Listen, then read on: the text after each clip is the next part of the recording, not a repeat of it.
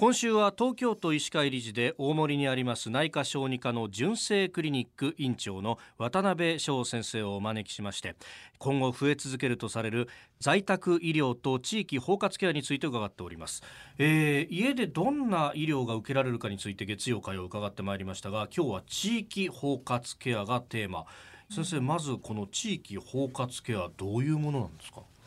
なかなかあの新しいあの聞き慣れない言葉で難しいかと思いますけれども、えー、まあ、65歳以上の人口というのがですね、はい、現在は3000万人。まあ、国民の4人に1人そして今後もどんどんまだ増えていくんですね。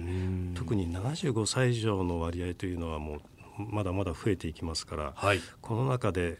段階の世代ですね。ベビーブームの時の方々が75歳以上となる2025年というのが一つの、まあ、はい、目処というかですね、その時までに医療や介護、はい、その需要が増えるので我々提供体制側もですねかなりのシステム構築が求められているんですが、まあ、高齢者の方がですね自立して生活されてその支援とい。うことで、はい、可能な限り住み慣れた地域で自分らしい暮らしを人生の最後まで続けることができるようにということで我々の提供体制の構築をしているんですがこれを地域包括ケアと、呼んでいます。なるほど。いや確かにもうなんか素朴に思うのは自分の住み慣れたところで最後まで行きたいって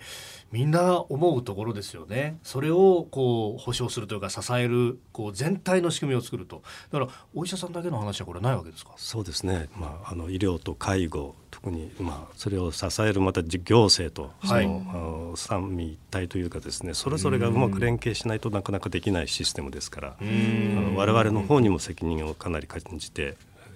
続けています。これあの昨日まで伺った在宅医療ではその医療と介護のところ、まあ、その連携も重要だというお話されてましたがここにもう一つ行政というファクターも入ってきて、はい、ここをこう調整していくっていうのはこれ一筋縄じゃいかなそうですね。そうですね高齢者の方が増えるので、はい、介護保険というのがですね、まあ、非常にあの払う方が少なくなって、まあ、少なくはまだなってないんですけども、もうすぐ少なくなるんですが、はい、使う方がどんどん増えてくるということになると、まあ、介護保険料も高くなるし、その使えるサービスがだんだん、まあ、制限されてくるとい。うことがあるので、それをうまく維持するためには、まあ、社会的なそういう構造構築が必要ということなんですね。まあこの保険ということになるとあの起こった時にこうどう手当てするっていうまあ基本的にはそういう概念ですがじゃなくてじゃあ予防するとかそういうことも含めて三位一体でやっていかなきゃならないということですそうなんですね。介護保険がもうそういう先が見えるというかですねなかなか難しくなってきたので、はい、まあ5年前にですねまあ総合事業というようなその介護保険から訪問介護とか通所介護っていうのは今まであったんですけれども、えー、それをまあ、外してですね、うん、訪問型サービス通所型サービスという事業を区市町村で始めるようにと。介護国の介護保険使わないで、はい、区市町村でそういう健康づくりとか、うん、体力づくりなんかをやっていこうという取り組みが今出されています。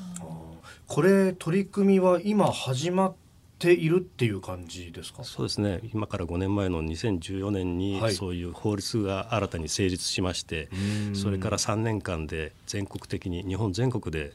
やるようにということで、まあ、2年前からは日本全国であの始まっているんですけれども、まあその取り組みが始まったばかりなのでこれから形になっていくという今状況です。ということはまだまだ知らない人も多いわけですよね。そうですね。まだまだあの知らないし我々提供者側でもなかなか周知されてないので、はい、やはりそこら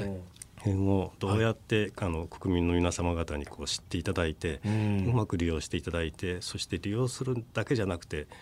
利用する方を支援する側にもなっていただくということも大事になってきます。うん